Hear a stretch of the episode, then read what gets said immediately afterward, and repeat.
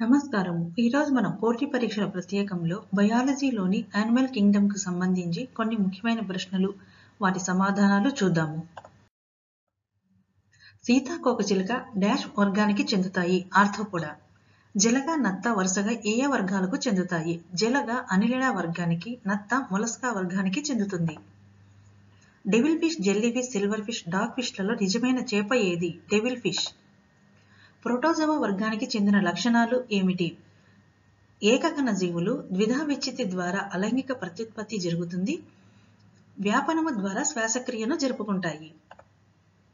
Dash dash జీవులు వరుసగా బంధిత రక్త ప్రసరణ స్వేచ్ఛ రక్త ప్రసరణ వ్యవస్థలను కలిగి ఉంటాయి.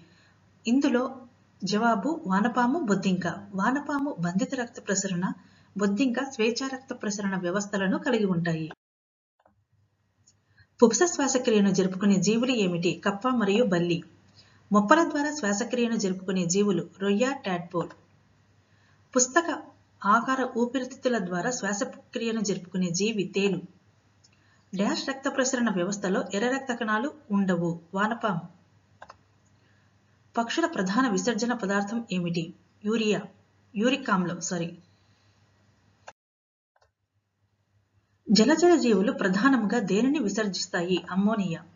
డుడాన్ డాల్ఫిన్ షార్క్ తిమింగనంలలో భిన్నమైనది ఏది? షార్క్.